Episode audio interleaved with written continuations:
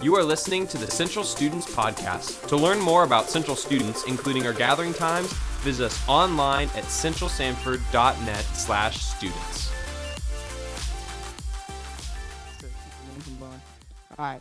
So, hey, so we're in this series, uh, and I think there's a slide for it, actually. We're in a series called Turning Points, right? And we're going through the book of Joshua, and the whole thought of this, uh, this idea of turning points, is really where we're at. If you if you know uh, the Bible, and even if you don't, like, that's okay. But basically, where we're at is the people of Israel. So the nation of Israel is in a massive, like, turning point in their lives, right? So they've been wandering in the wilderness for forty years, and they are now about to inherit the promised land. They're about to go and conquer the promised land. It is, uh, book of Joshua is battles and battles and battles, and what you're actually going to notice, and we talked about this last week, is the book of Joshua is not just about battles, but the book of Joshua is about how God is faithful to his promises. How God is faithful to his promises. And at every turning point in your life, whether it's a massive turning point or whether it's just a slight turning point where maybe some things have changed, you need to remember that God is faithful to his promises. That God has never started something that he will not complete, and he has never said something will happen and has not followed through. So we're actually going to continue on with this in the book of Joshua. In Joshua chapter two, moving right along, so what I'm going to do is I'm gonna just going to kind of have a, go ahead and read this a little bit. So basically what's going to happen, though, is Joshua is getting ready to lead the people of Israel into the promised land. I think about this. Like, you are one of the people of Israel, and you've been wandering in the desert for forty years, okay? forty years. forty years is a long time in the desert. Like, I'm, I'll to be honest, like, I'm tired of standing outside when it's hot outside after forty minutes, okay?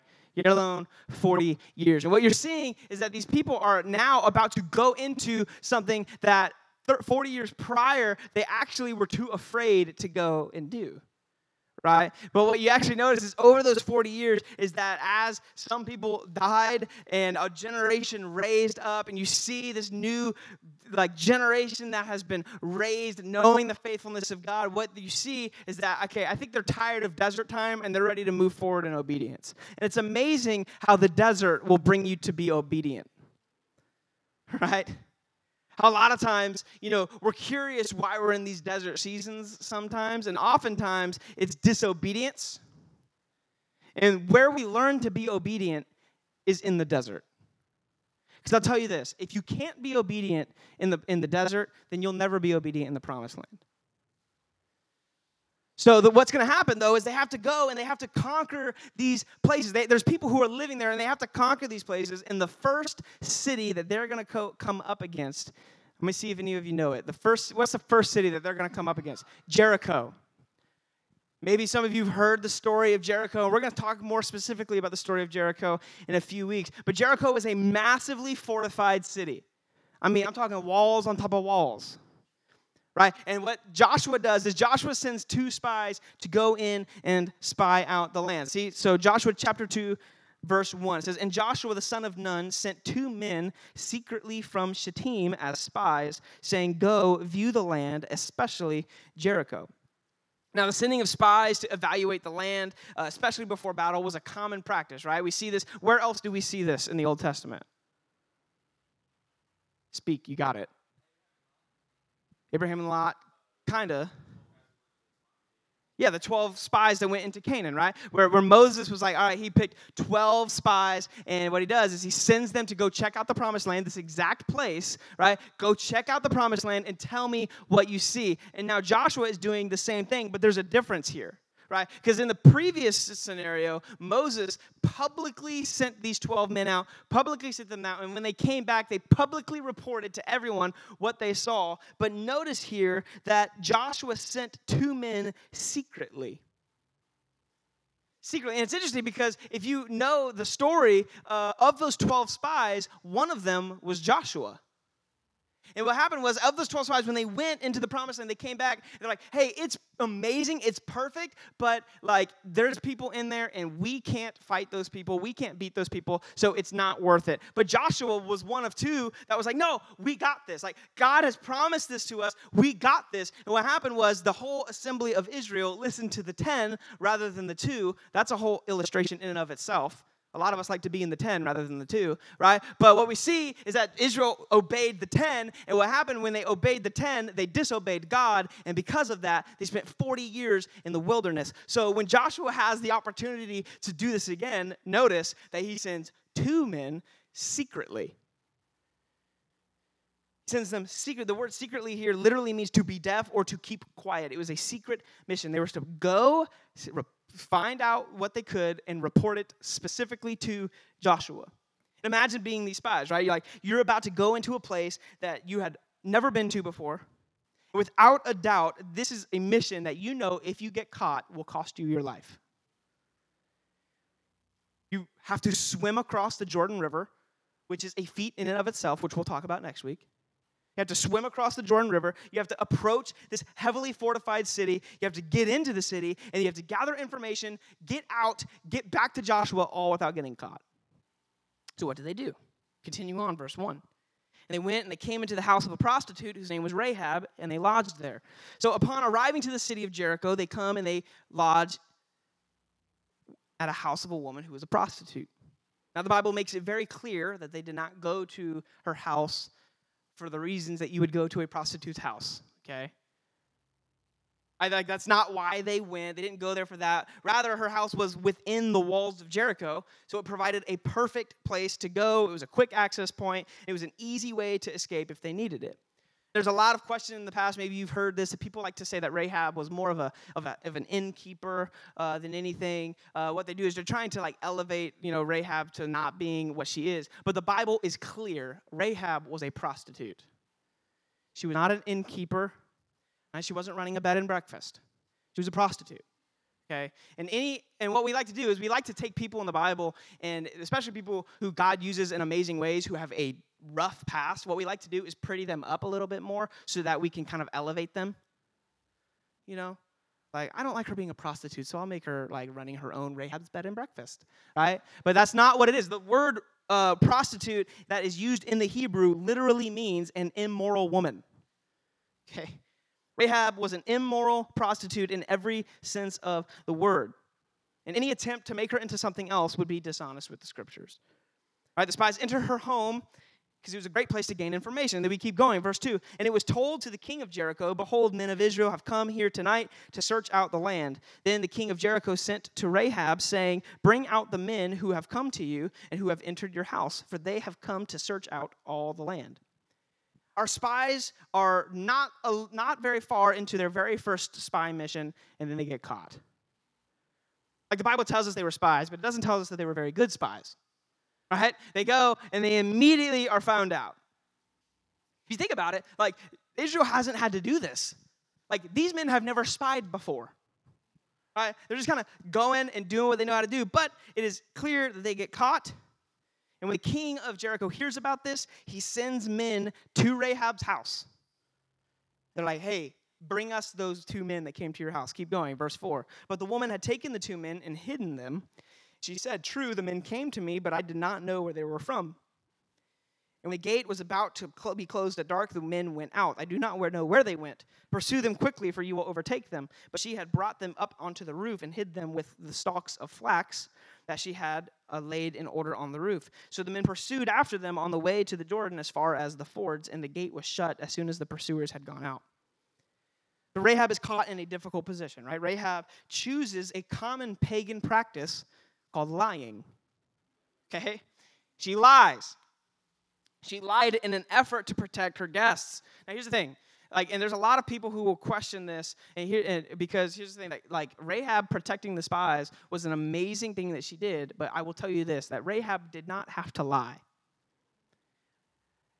As noble as her intentions were, lying is a sin.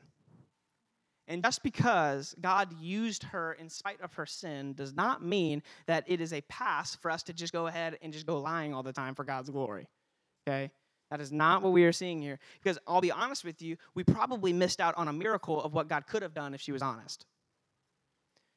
But why would she lie? Why would she risk her life for the sake of these two men that she has never met, knowing that all the while that she is not what we would call a, uh, you know, a very moral person? Like, why would she choose to do this? And in ancient Middle Eastern cultures, it's very important that we know this, that it was a massive priority that was placed on the responsibilities that a host had when someone came to your home. Okay? Even to this day, if you go to the Middle East, if you visit someone's house, you are treated like royalty. Right? They treat you like you are the bee's knees. I remember uh, I went one time, uh, I, the first time I got the chance to go to Israel, we were walking through Nazareth. It was pretty late at night, and there was a woman that like looked out her window, and she recognized one of the people we were with and like invited us into her house and like like made us drinks and like all this stuff. And I was like, uh, thanks. You know, like, like, you know, I'm like Southern hospitality in my mind. I'm like, no, no, ma'am, I don't need that. Thank you so much. But no, she's like, she's like going for it, right? She's like, like, wah, wah, wah, wah. She's like, calls her little son. She's like, how about I was your little, because she didn't speak English. I didn't know, right? And she calls him in, and he goes, and he's like a little kid, and he's like getting glasses of water and, and all this stuff. And it was juice. And I don't know what the juice was, but it, it was delicious, right? And we just hung out for a little while. But what you see is there was this massive priority on if someone comes to your house and they are a guest, you are responsible for their comfort and their life. Well, I think that's part of the reason, but I actually think that there is a deeper motivation for why Rahab protects these men. And we'll get to that right here in verse eight. See, before the men lay down, she came up to them on the roof. She said to them, I know that the Lord has given you the land, that the fear of you has fallen upon us, that all the inhabitants of the land melt away before you. For we have heard how the Lord dried up the water of the Red Sea before you when you came out of Egypt, and what you did to the two kings of the Amorites who were beyond the Jordan, to Sihon and Og, whom you devoted to destruction. And as soon as we heard of it, our hearts melted, and there was no spirit left in any man because of you. For your, for the Lord your God, he is the God in the heavens above and on the earth beneath. What a statement. There's a lot to unpack in Rahab's statement. If we were to dive all into this, we'd be here forever, and you guys don't want that. But one thing I find amazing is notice that Rahab says, I know that the Lord has given you the land. Notice that when the twelve spies went uh, forty years earlier, they were scared to death of the people. Right? They were scared to death. They're like, mm, I ain't going in there. And notice is now when they go back forty years later, Rahab's like, look, I know this place is yours. Somehow this woman, this prostitute Rahab, had knowledge of what God had promised the Israelites without her being a part of the Israel nation. She knows of the promise of God to his people. Now, it's most likely the case that she did not know the specifics, right? She probably didn't know the specifics of it. However, there was a general knowledge that God was with this group of people, so much so that the people of Jericho were terrified. Terrified. What were the reasons that Rahab gave for, the, for her understanding? Why is it that she understood that the God of the people of Israel is a God not to be played with? Why is it that the people of Jericho are so terrified? She goes on. She, she says this. If you go back to verse ten, she says, for we have heard how the Lord dried up the water of the Red Sea before you when you came out of Egypt, and what you did to the kings of the Amorites who were beyond the Jordan, to Sihon and Og, whom you devoted to destruction. Notice what it is that makes them terrified of the people of Israel is that they had seen what, and they had heard about what God had done. Notice, she's like, we've heard how God split the Red Sea for you. Remember, that was forty years ago. But word travels. Like, they didn't even have Twitter, Snapchat, Facebook, Instagram, like Fox News, C N N. They didn't have any of that. They just, word got around, and they knew, yo, did you hear about the Red Sea? What? Are you serious? Right? And also, think about this. It's millions of people wandering in the desert and just doing work on people, okay? Like, like, like you've, you've heard of them. And guess what? Now they're camping on the other side of the river. The God that literally split a sea and his people. And who's next on their list? You. People were terrified. They were terrified. And Rahab acknowledged who God was because they had known of the stories of what God had done for the people of Israel. And a side note, never underestimate the power of your testimony. Never underestimate what God can do with your life and the life of someone else just because of his faithfulness to you. Sometimes people need to see God's faithfulness in the lives of other people before they can appreciate his faithfulness in their own life. The people of Israel were a walking billboard of God's faithfulness and his power, and they didn't even really realize it. They've heard about the Red Sea drying up. Think about it. This is an event that happened forty years earlier, and they still know about it. They know how God has been with this people, and they knew that anyone that stood against them did not stand a chance. What was it that made these people understand that Israel was the real deal? It was God's presence among his people. God's presence among his people had set them apart in the eyes of everyone around them. Their peculiar ways, their different lifestyle, the way that God had made them different than everyone else around them is what pointed others to the God that leads them. What is the result of this? Rahab goes on. For the Lord your God, he is God in the heavens above and on the earth beneath. Rahab confesses faith in this God that she's only heard of. And I think a lot of times we think that, you know, it takes great faith for us to get saved. You know what? No, it's not a great amount of faith. It's a little bit of faith in a great God. That is what saves us. And notice that Rahab confesses faith in this God that she's only heard of. Now I'm going to say some things here that I think you need to hear. Notice what led Rahab to confessing faith in God and ultimately her salvation was nothing that the spies said. It wasn't eloquently stated arguments. It wasn't how many social media followers they had. It was the peculiar life of the Israelites that elevated Rahab's knowledge of the goodness of God. She saw God working in their life and others, and it and it led her to placing her faith in God. And you need to know this, that as long as your life looks like Jericho, no one in Jericho will want your life. As long as your life looks exactly like the world that you are called to reach, no one is going to want what you have to offer them. No one's going to want it. I'm tired of hearing Christians justify their silly lifestyles. And how they do is they say, well, it's not a sin. Or the Bible doesn't say it's a sin, so I can do whatever I want with this area. And what they do, and, and what they do is they justify their actions. Even if it's something that is a sin, just because the Bible doesn't explicitly say so da da da is a sin, but if you actually are like intellectually honest with yourself, you know it's a sin. But what we do is we justify our actions. If the only reason that you act the way you do is because, quote, the Bible doesn't say it's a sin, that shows that you care nothing about the souls of other people, only your own. Why? Because people need to see a Christianity that sets them apart from the world. I need to see that what you have makes a difference. And then we are shocked at why people aren't more attracted to the gospel we present when we look no different than they do. We look no different than they do. And how do we do this, right? And I'm talking like living a life that is set apart, living a life that is above reproach, living a life worthy of the message that you bring. How do we do this? How do we, what ways do we see P- Christians justify their actions? The point to where they are not a peculiar people set apart for God's glory. How do we see this? Well, I'm going to be specific. We see Christians who use profanity and then they justify it. Well, the Bible doesn't say that that particular word is a sin. It's our culture that makes it a sin. Well, you know what? If the culture makes it a sin, then maybe you should respect the culture and be set apart from it. And what, and what I find fascinating is that the same people that say that cursing isn't a sin for a Christian are the same people who won't dare curse in front of me. Why is that? Is it because I'm a pastor? Or is it because you're being a hypocrite? Now, I'm not saying I've got this figured out, too. Somebody cut me off in traffic. I'll be, I, okay? Like, I'm not saying I'm perfect.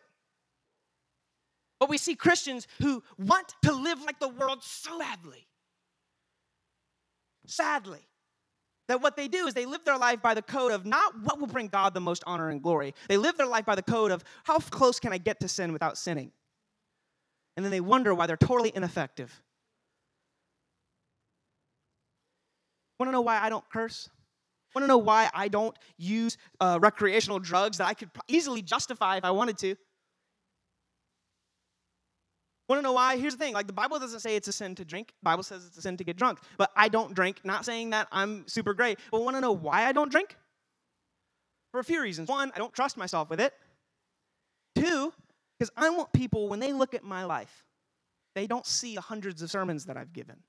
I don't want people, when they look at my life, they see all the Bible studies. I want when people look at my life, they see that God is worth me saying no to lesser things.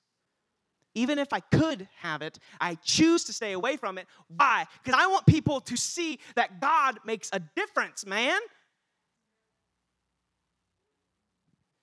Not because I'm great, but because he's great.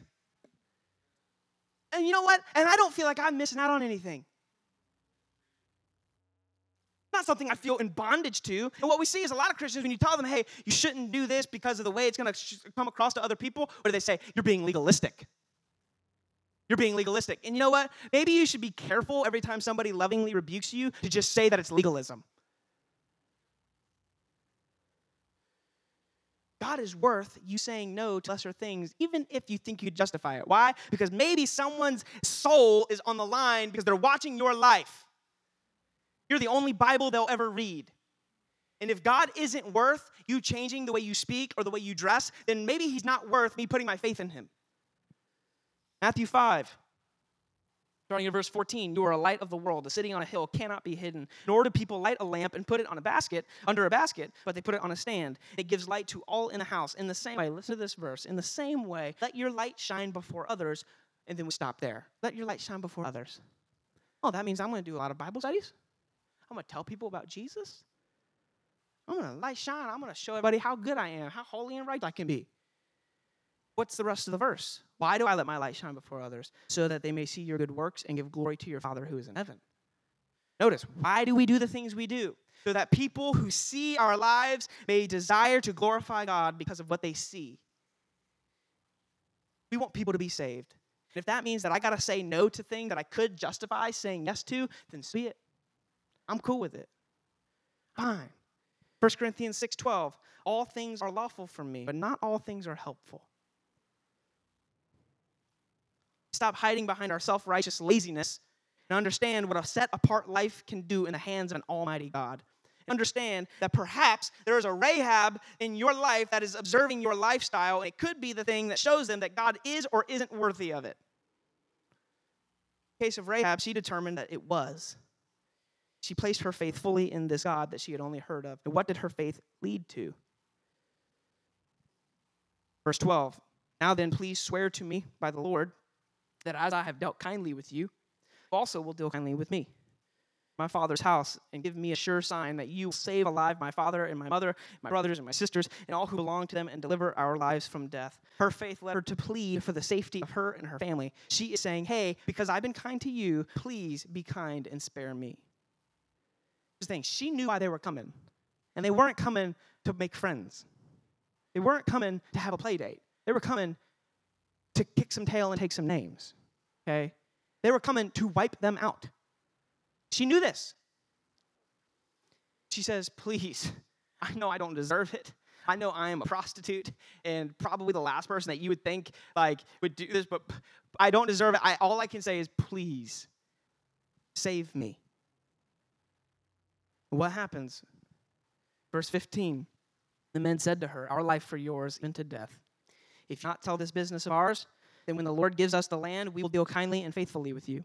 Then she let them down by a rope through the window, for her house was built into the city wall, so that she lived in the wall. And she said to them, go into the hills, for the pursuers will encounter you, and hide there three days until pursuers have returned. Then afterward you may go your way. Then the men said to her, we will be guiltless with respect to this oath of yours. Listen to this. We will be guiltless with respect to this oath of yours that you have made us swear. Behold, when we come into the land, you shall tie this scarlet cord in the window through which you let us down, and you shall gather into your house your father and mother, your brothers, and all your father's household. Then Then if anyone goes out of the doors of your house into the street, his blood shall be on his own head. We shall be guiltless. But if a man is laid on any, sorry, but if a hand is laid on anyone who is with you in your house, his blood shall be on our head. If But if you tell this business of ours, then we shall be guiltless with respect to your oath that you have made us swear. And she said, according to your words, so be it. Then she sent them away, and they departed, and she tied the scarlet cord into a window. There was three things she had to do to ensure her safety. What were they? Tie the scarlet cord, keep everyone in the house, and don't tell anybody. Right? Rahab's cry for salvation was met with acceptance.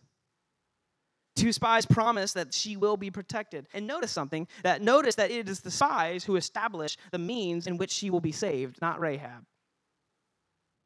We live in a culture and a day and an age where people want to be saved, but they want to determine how they'll be saved. That's not how it works.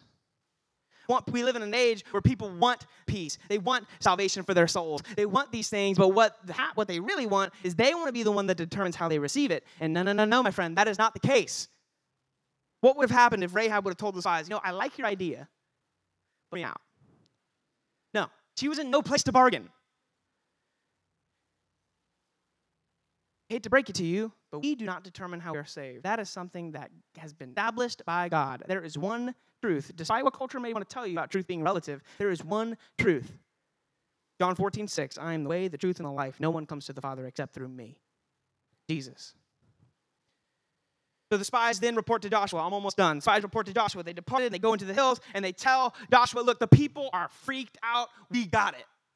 Let's do this. The spies return to Joshua. They're encouraged, and they're ready to go into what God has prepared for them. But here's the question. You're like, what happened to Rahab? Well, if you skip ahead, Joshua chapter six, verse twenty through twenty-five, I'm not going to read it for the sake of time. But basically, what they do is she's protected. And then not only is she protected, but she she and her family end up actually becoming a part of the people of Israel. If you continue on, if you follow the Bible, what you find is that Rahab is like the great, great, great, great, great, great, great, you know, a lot of greats, grandmother of who? Of Jesus. Notice how God took a prostitute in a pagan land. Hold on. Took a prostitute in a pagan land who was not deserving anything, and through her and her line became the Savior of the world. And I'll just side note, don't you ever allow your past sins to determine what God can do with your future. Ever. Ever. So what do we do with this? This is a great story. There's two things I want you to hear from this. One, the punishment of sin. We read stories like this in the Old Testament. There's a natural tendency for, in our hearts and all of our hearts to dislike some of what we're reading. When it comes, and especially when it comes to God commanding the killing of people. Like, how could a good God do that? Like, how could God be perfect, and how could God be loving and merciful, all the while command that these people get wiped out? When we read these stories, you know, it's it's kind of natural to think that. I mean, look at the text. Look at what it says, right? This is in uh, Joshua chapter six, where they in, they go into Jericho. It says, then they devoted all of the city to destruction, both men and women, young and old, oxen, sheep, donkeys, with the edge of the sword. They wiped out everybody. Not everybody, everybody. They left nothing. Why would God command people to do this? This is where we need to understand something. You need to know this. God always punishes sin. Always judges sin. Here's the deal. God wasn't simply using violence to fulfill his promise of the land to them. He wasn't saying, all right, promised land, here you go. Ooh, there's people here. All right, here's what we're going to do. You go in there and you just let them have it, right? I got your back, okay? You go in there, smack them down. They shouldn't be there in the way. That's, that's on me. I got it. Whatever. Uh, so that's not why he's doing this. God doesn't just kill people because he likes a different group of people. What's going on here? See, while God was keeping his promise to the people of Israel, he was also using the armies of Israel as an instrument of judgment upon wicked, sinful people. Deuteronomy nine, verses three through five. Read this. This is God talking to them about them going into this promised land. He goes, know, therefore, today, that he who goes out over before you as a consuming fire is the Lord your God. He will destroy them and subdue them before you. You shall drive them out and make them perish quickly, as the Lord has promised you. But why? Here, hold on. Verse four. Do not say in your heart, after the Lord your God has thrust them out before you, it is because of my righteousness that the Lord has brought me in to possess this land. Whereas it is because of the wickedness of these nations that the Lord is driving them out before you. Not because of your righteousness or your uprightness or of, of your heart are you going in to possess their land. But because of the wickedness of these nations, the Lord your God is driving them out from before you, and they, uh, that he may also confirm the word that the Lord swore to your fathers, to Abraham, to Isaac, and to Jacob. You see, the people of Jericho and all the inhabitants of the promised land were wickedly evil people. And God judges sin. Keep in mind also that the cities that Israel's conquering, they were, they were, they were, they were basically, they were military outposts. Jericho was only about six acres in size. It wasn't very large in the fact of how much room it was. It was a military outpost. So it's not like it was a civilian territory where there's like, you know, mommies going to the grocery store with their babies in a, in, in, in a cart. No. Okay, this was a military outpost. Joshua Butler, in his book Skeletons in, uh, Skeletons in God's Closet, wrote this. It says, cities Israel takes out are military strongholds, not civilian population centers. So when Israel utterly destroys a city like Jericho or Ai, we should picture a military fort being taken over, not a civilian massacre. God is not. God is pulling down the Great Wall of China, not demolishing Beijing. Israel is taking out the Pentagon, not New York City. Also keep in mind that God gave specific instructions on how this was to be carried out. Why? Because this battle was God's battle against sin, not simply Israel's battle for land dominance, right? People of Jericho were not innocent victims among the sins. Uh, see, the people of Jericho were not innocent people. Okay, I think we need to understand, like, the people of Jericho were not innocent people who, des- you know, that, like, oh, they don't deserve that. No, here's just some of the sins that were going on in Jericho. Pay attention. Okay, I know there's things distracting. I'm almost wrapping up. Pagan worship, gross sexual immorality, child sacrifices, which included burning infants and burying them alive, rejecting God, although they had clearly heard about him, and many, many other things. There's a reason that the one person that we get to know who we seem to be a good person in there is a prostitute. Rahab was just as deserving of this as, the, as all of them were. It was because of sin like Rahab that God was destroying this place. What you need to know is this, that God hates sin. I don't think we understand this enough as Christians. We live so comfortably with sin that we forget how much our God hates it. Leviticus twenty twenty-three, and you shall not walk in the customs of the nations that I am driving out before you, for they did all of these things, and therefore I detested them. Zechariah eight seventeen, do not devise evil in your hearts against one another, and love no false oath. For all of these things I hate, declares the Lord. And how can you claim love God while you nonstop actively act in the things that he hates? Like, let me give you an example. If you came, like, like and you wanted to be best friends, I'd be like, all right, like, work on that, right? You become good friends. Like, I want to be good friends with you, but I need you to know this. I hate your wife. And you just go on and tell me how much you hate my wife, but you want to be best friends. Guess what? We ain't friends, boss, okay? We're not. Why? Because the thing I cherish most in this entire world, you hate, and that can't work. But what is it that God hates more than anything? He hates sin. And you cannot expect to have best friend relationship with Jesus, all the while you're doing exactly what he hates. Know this, that because God hates sin, God will judge sin. You see in the Old Testament, judgment for many sins were carried out in the moment, right? Like if you did this sin, like boom, judgment, boom, judgment, right? And the people of Israel going in and wiping out the promised land, they were God's judgment against those people. And oftentimes the army of Israel were instruments of God's judgment. So here's the logical question. Why doesn't God judge sin today? Why doesn't God judge sin today? Very easy for us to look around at all the evil in the world, and you don't have to look very far. Look on the stage, and I'll tell you issues that I have. But we ask, why doesn't God judge the sin in our world today? I, we, we, we, like, where, where's this God of justice that I've heard about? When there's racial injustice, right? Or where there's sexual abuse. Stories that I have heard of children being abused. Where's justice for that? Where's this God that judges?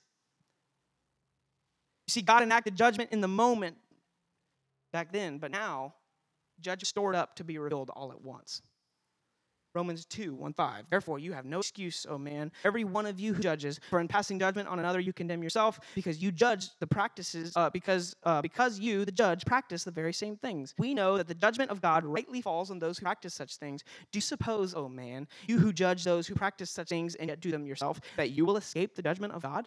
Or do you presume on the riches of his kindness and his forbearance and patience, not knowing that God's kindness is meant to lead you to repentance? But because of your hard and impenitent heart, you are storing up wrath for yourself on the day of wrath when God's righteous judgment will be revealed. Do you hear what I just read? Why God's not judging the evil sin around you is because those people are stacking up wrath for themselves one day. That's terrifying. You see people living in open rebellion to God, thinking they're getting away with it. And maybe some of you in this room, living in open sin, thinking you're getting away with it, but you need to know that you're not. Not. This, the only thing more terrifying than sin is God's judgment upon it. And Rahab understood this. Rahab knew that God was going to judge Jericho for its sin, and she wanted no part of it. This understanding led her to act. She knew who God was, and she was sure of it, and her righteous fear of him led her to place her faith in him. And what does faith do? We see one, let's see, we see the punishment of sin, but we see also the power of faith. While it's terrifying reality that we cannot forget, we see that there is incredible power in faith. Because while we are deserving of God's full wrath, the gospel tells us good news. First John one nine, if we confess our sins, he is faithful and just to forgive us of our sins and cleanse us from all unrighteousness. You see, the first step of faith is repentance. The first step of faith is repentance. If you have never come to the point where you've acknowledged that you are a sinner in need of God's forgiveness, that you deserve God's wrath, if you've never come to that point and you said, God, forgive me. I don't deserve it, but God, forgive me. I am a sinner. If you ever come to that point, I hate to break it to you, you have not placed your faith in Jesus. But here's the beautiful part. There has never been anyone that has come to Jesus and God, and he turned them away. Never been someone that's come to Jesus and God, and he's turned them away. When you place your faith in God, he forgives you. And that wrath that, that, that is coming one day, guess what? Jesus took it on your behalf. Because when Jesus hung on that cross, he didn't just die just for the heck of it. He died and took the full wrath of God for every sin upon himself, and he drank that cup of God's wrath until there was nothing left. So that when I place my faith in him, I'm saying, God, I don't deserve it, but I believe that Jesus died for my sins. Faith takes the assurance of judgment and wrath, and it turns it into the assurance of mercy and grace. Rahab ends up, be, not only is she forgiven, she becomes a part of the people of God. This woman who was a prostitute, who did not deserve the grace of God, who was lined up ready for judgment, placed her faith in God, was forgiven of her sins, and was accounted as a blessed woman who ended up leading us ultimately to the coming of Jesus. That is amazing. There is not a sin that God cannot forgive. Not a person who is too far off that God cannot bring in. You have never sinned to the point where God has said, can't do that one. God is, you know what, here's the thing. As much as you may think that your sin is powerful, not more powerful than the forgiveness and grace of God. You need to know that. There is great power in placing your faith in God. We're just going to, it's, we got a little bit of time. I'm going to, like fifteen, maybe twenty minutes, because we're like eight fifteen.